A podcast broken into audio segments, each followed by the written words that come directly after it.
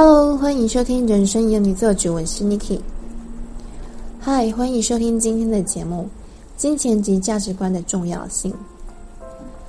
许多人都对金钱没有安全感，随着时代的变迁，每个人的金钱及价值观也都不太相同哦。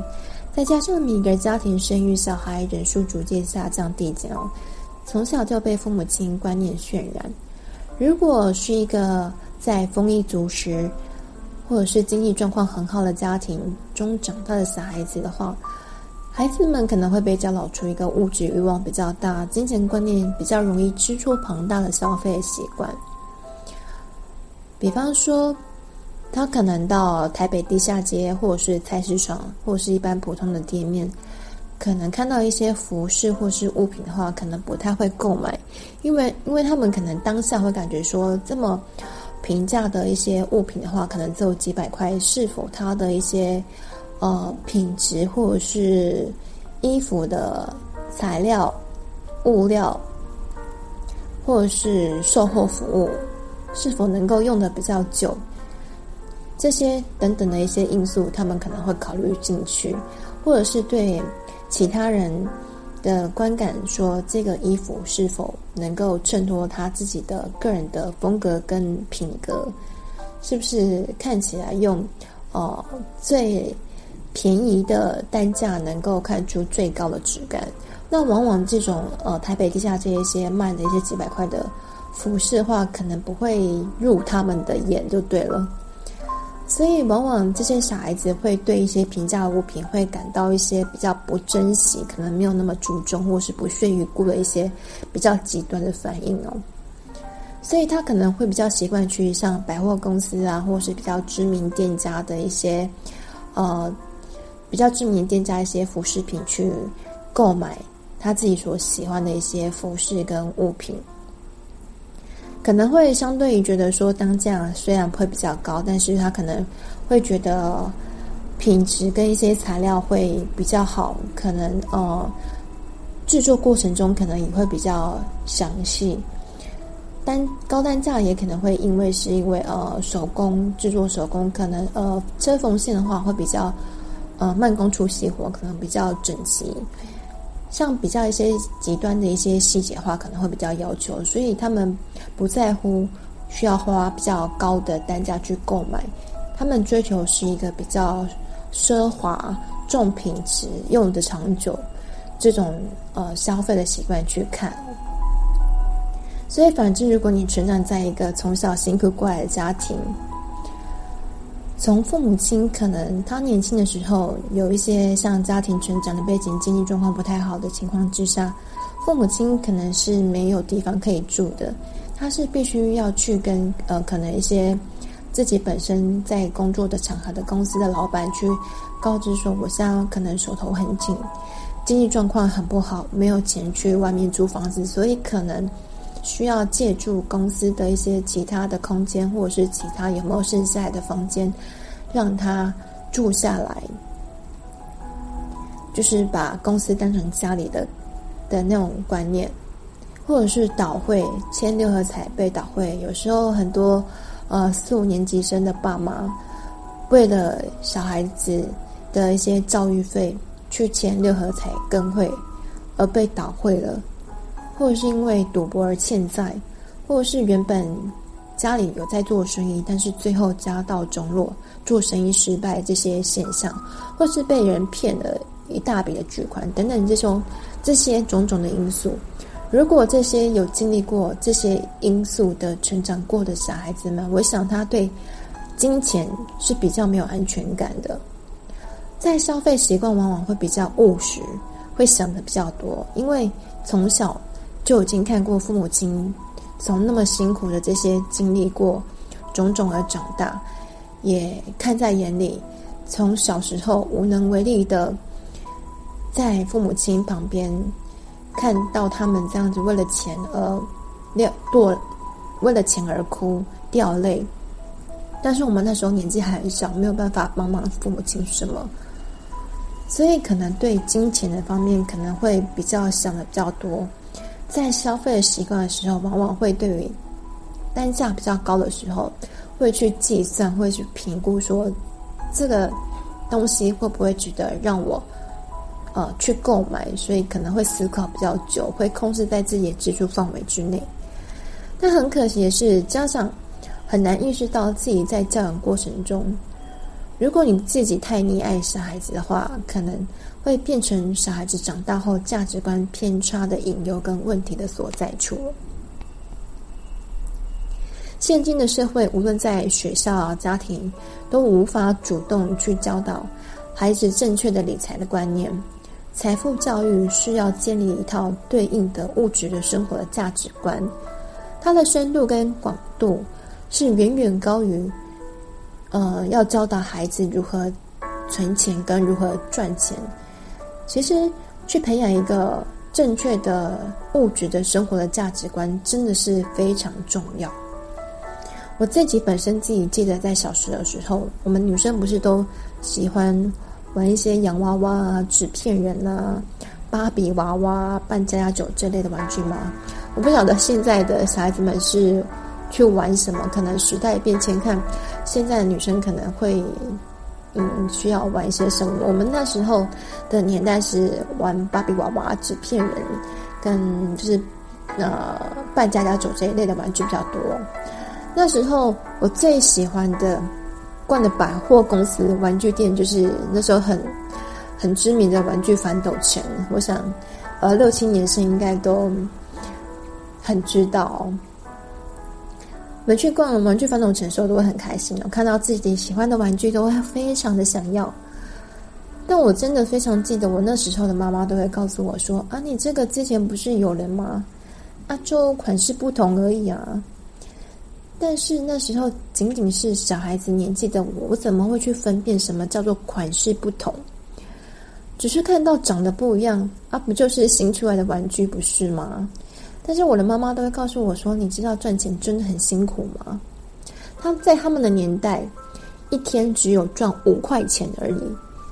在我小时候，以前一支冰棒用五角就可以买得到。所以你可以算一算，我们是生在那样的父母亲年代的环境中长大的小孩。普遍的人都是平凡的家庭，没有太多的钱，也没有太多有权有势的光环的一些家庭的背景成长的小孩。所以，对于金钱更多了一种叫做珍惜。我们真的非常珍惜有钱的这种生活，因为我们都知道爸妈赚钱很辛苦。我以前的妈妈是有做过包便当的，然后又在餐厅工作，就是在外场一些帮忙人家夹菜。但是因为我们妈妈。本身个性比较急，可能本身健康状况也有一些，当时也有一些受影响，所以他没有办法在那么紧张的 tempo 的快速的餐厅下工作，所以他可能又转换到了一些其他的呃，可能电子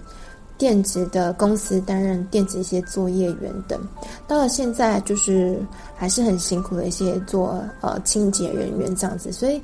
我们的爸妈不是那种做生意的小孩，是一个非常。很辛苦，很辛苦，用劳力去换取金钱的这种长辈们，所以我们都知道，很了解赚钱的辛苦。我们本身不是拥有那一种做生意的啊、父母亲的小孩，所以我们真的真的非常懂赚钱，什么叫做珍惜，什么叫做赚钱的辛苦。相同的，我有在曾经的某一年有听到我的朋友告诉我说。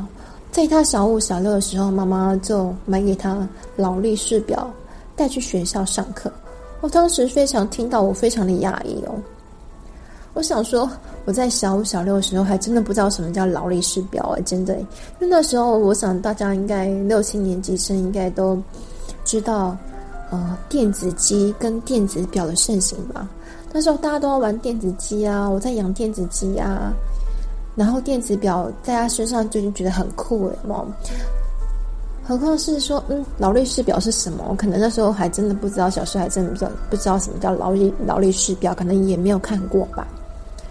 所以那时候情况，我真的可以形容说，哦，我的好朋友这位妈妈还真好啊，是可以让她自己的小宝贝就可以花大钱去买这个高级的手表。也有可能他们家庭的经济状况本身就比较好，所以也买得起。但是我想说，在孩子的眼里的价值观，他真的是否正确，还是已经走向了偏差的的道路上呢？家长真的有仔细观察过吗？在他小时候，你自己的小孩的小时候的成长教育过程中，是不是在你的生活当中就已经隐隐约约让他灌输了一一些比较不正确的价值观的观念？你可能太溺爱他了，他你看到他缺少了什么，你可能就用高单价的一些呃物质去满足他。但是家长可否有想过，他是否在学校？呃，带去一些比较像呃同才之间没有的一些物质的东西，他是否会被排挤，或是被欺负，或是被绑架，或是可能你只是拿来做炫耀？很多价值观都是在小时候就已经被家长促成了哦。这些小孩子中，他在成长当中是否会感到自卑感，而一直追求用外在的一些物质的追求来弥补，来掩盖自己比较没有自信跟自卑感呢？这些种种的问题，我想，呃，大家都可以拿来做思考一下哦。因为每个人的成长背景真的不太一样，所以我们不能说哪一种观念是正确，哪种观念是不正确的。因为每个人的经济状况也有很大的不同。那我们也可以来谈谈赚取金钱的最佳的方式是有哪一些哦。第一点，我觉得是靠知识。在我们所处的现在二一世纪的知识的经济的时代哦，知识产生价值的在倍数的成长阶段哦，而通过体力，用我们一些平常的服役啊，或是用体力来获得一些价值，正在减少当中哦。以我们长远来看哦，你用脑子、智慧、知识来创造的价值，一定是比你体力创造价值的更多。我们脑力产出的效率，一定是比体力产出的效率还要高。体力增长是有限的，但是我们的知识跟智慧却不可能会被受限的哦。体力衰退可能到哦，你四五十岁的时候，你可能体力都已经慢慢的逐渐衰退下来，可能已经很累了，没有办法再用体力来赚取换取金钱了。那嗯，脑力衰退的时间可能会比较来的晚的很多，你可能脑力衰退的话，大概会到了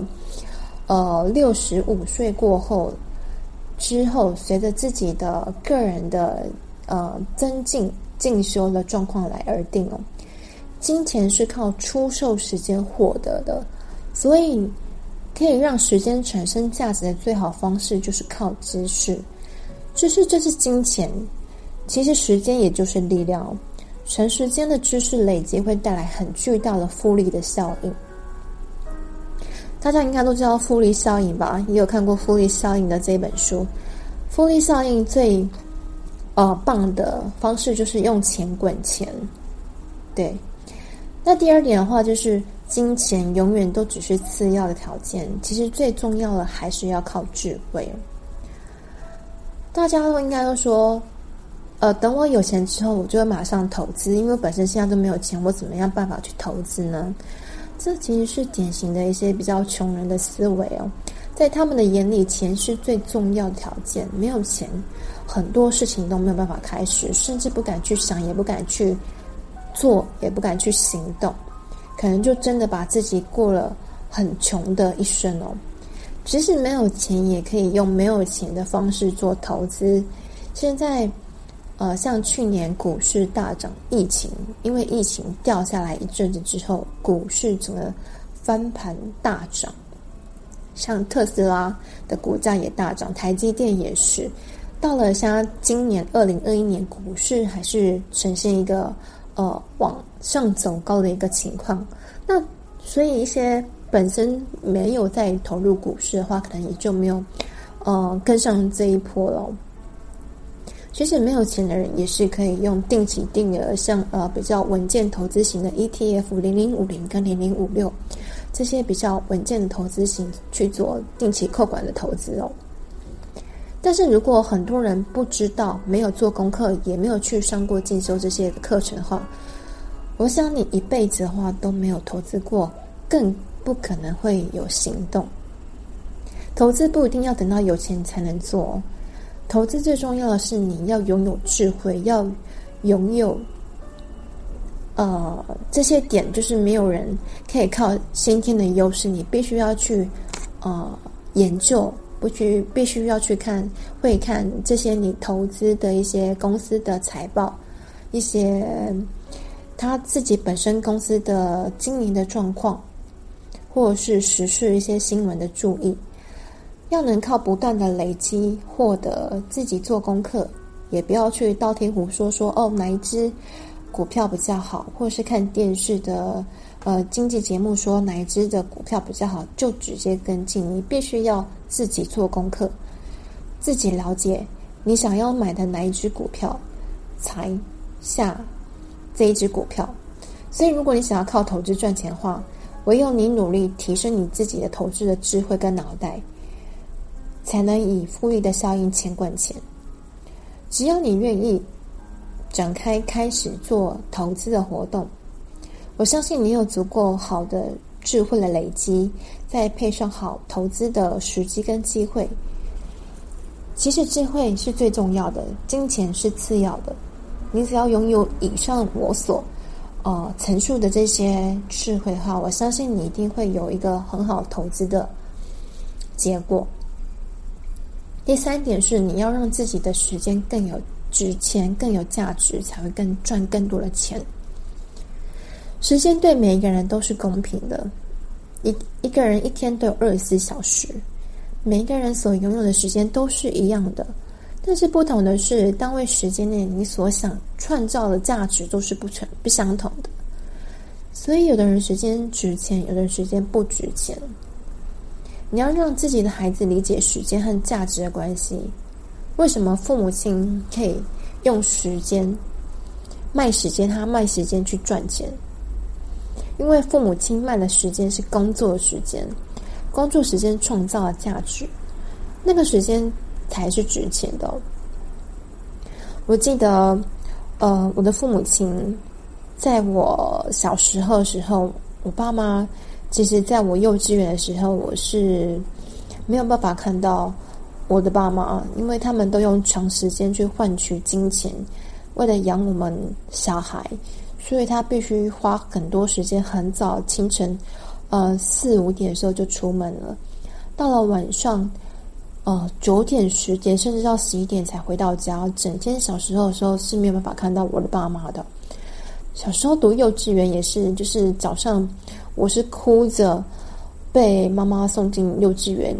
园长都会出来接送我说：“哦，不要哭了，不要哭。”因为我小时候真的很爱哭。我只要没有办法看到我爸妈的话，我就是会哭得非常惨，而且会一直拉着我妈妈的手，叫她不要抛弃我。因为我真的都没有办法，小时候真的没有办法看到我妈妈跟爸爸陪在我身旁。到了小学还是一样，就是整天的钥匙儿童。我就爸妈交给我一副钥匙，叫我下课就回家，不然就是下课去补习班。是爸妈会把钱。呃，找到补习班，请呃补习班老师去，呃用时间陪伴我们，或者是呃陪我们做功课。当然，最重要的是，就是呃可能补习班可能会比较晚下课，可能是也可以延长一些时间，让缩短爸妈回家的时间，可以让我们等待短缩短一点，比较不会那么的难过。其实我小时候非常的印象非常深刻，是我是一个几乎没有爸妈没有在我旁边呃陪伴的一个小孩，所以我本身小时候就已经呃享受孤独的感觉了，所以也很清楚的知道自己的爸妈是用体力跟时间换取金钱，然后非常的辛苦，用服务业体力时间去换取的。所以我非常的知道爸妈的一些辛苦的工作，所以到长大到现在都真的会觉得想要让爸妈过得比较好的生活的品质。所以你要让自己售出的时间更有价值的话，也是我们每个人所做的奋斗的本质。提升时间价值有两种方法，第一种是提高自己的时间单价，通过不断的学习提升自己的价值。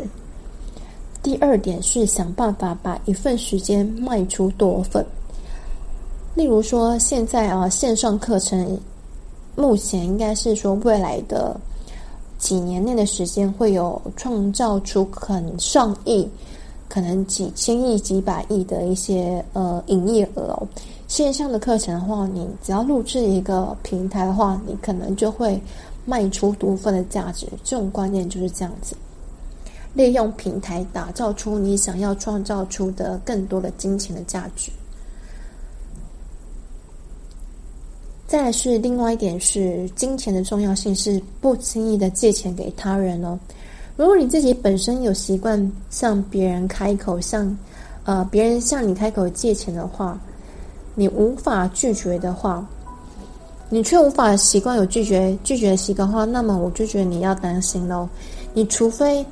是把这笔钱当做你自己在做善事，在帮助别人，因为通常别人向你借钱就是急用嘛。或是知道你这个本身，这你这个人个性是一个好好先生、好好小姐，我跟你借钱，就算我不还，你也不会开口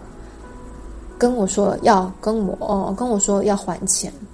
所以你通常要借钱给他人的时候，无论是亲友、朋友，或是跟你很呃亲密关系的异性朋友跟你借钱。你往往都要做好一个没有要回来的打算哦，因为真的，你借钱给别人要钱真的很困难。如果你的借钱的那个人跑不掉的话，你真的就再也要不回来了。做好金钱的把关，其实是你本身自己要做的一项控制的一个功课哦。否则，你只是一直会把你自己的辛苦赚的钱一直往外推，浪费掉而已。有的人一生不为钱，但你一生不愁钱；有的人会为生活疲于奔命，却始终为钱所困；有人会挥霍无度，过着奢侈的生活，但是终究还是为钱所害。有的人惜金如命，机关算尽，一生为钱所累啊！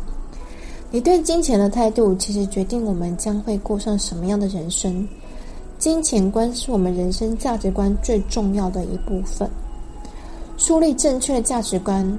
跟金钱观，会让人一生受益无穷。还有，我在这边想要跟大家一起讨论的一个观点，就是说，男女在交往的。时期，其实你们应该都要随时讨论金钱的重要性。比方说，如果你们在交往的时候就已经有列出说一个共同的银行的户头，大家每个月呃双方彼此一个月呃假设说存一个三千块到同一个户头，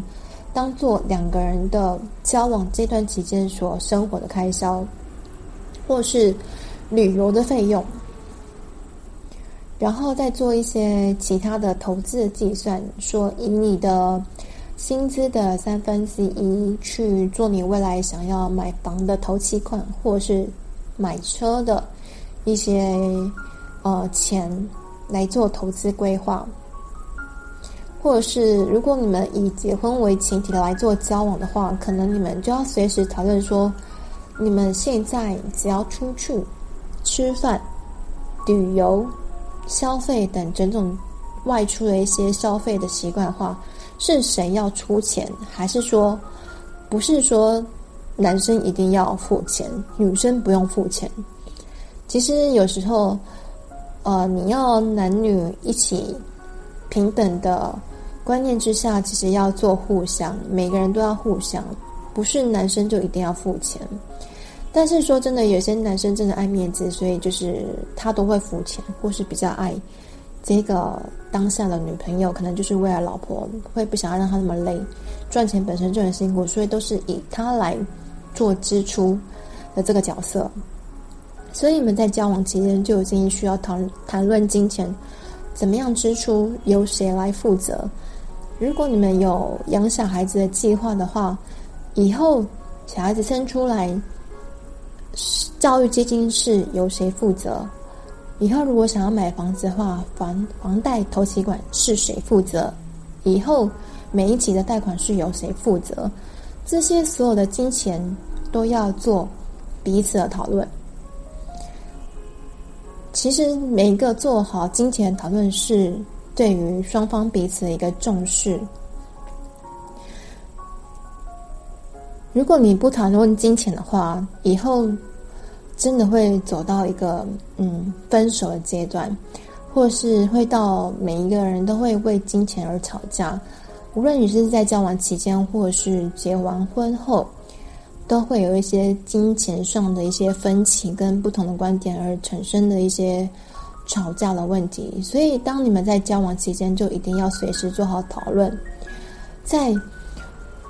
不同的观点之下，你们有不同的观念、不同的想法，就一定要随时讨论出来，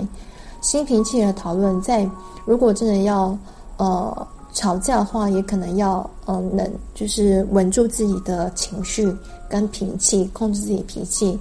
把你自己的观点勇于表达出来。之后，如果你们以这样子的 tempo 速度下去交往的话，你们的金钱观就会慢慢的磨合成三观都彼此价值观都相近化。那么，其实你们到了结完婚后，真的比较少会为金钱这个。金钱跟价值观这两个重要的点就不太会争吵。其实，这个真的是你们幸福真正的重要的关键。这个是我觉得男女双方在交往期间跟感情观是一个非常重要的点。这是我也是算是多年来下来的经验。到一个年龄，到一个成长的阶段。你长大过后，或是经历过一些种种的事件过后，真的觉得在交往当中，彼此会谈论金钱，把随时把金钱，呃，讲出来分享的话，讨论的话，尊重对方。我真的觉得这样的感情会是一个幸福、长久、细水长流下去的一个非常重要的一个关键哦。我很感谢收听今天的节目。如果你喜欢的话，欢迎在平台下方按下爱心，同时订阅将会有随时更新节目推迟推播的通知哦。当然，目前节目将会随时以随机的方式录制产出。目前 n i k i 会先以日常生活的工作为重心为主，所以先在这里先和大家打声招呼，可能将会不定期的再会录制新的节目哦。我们下集见。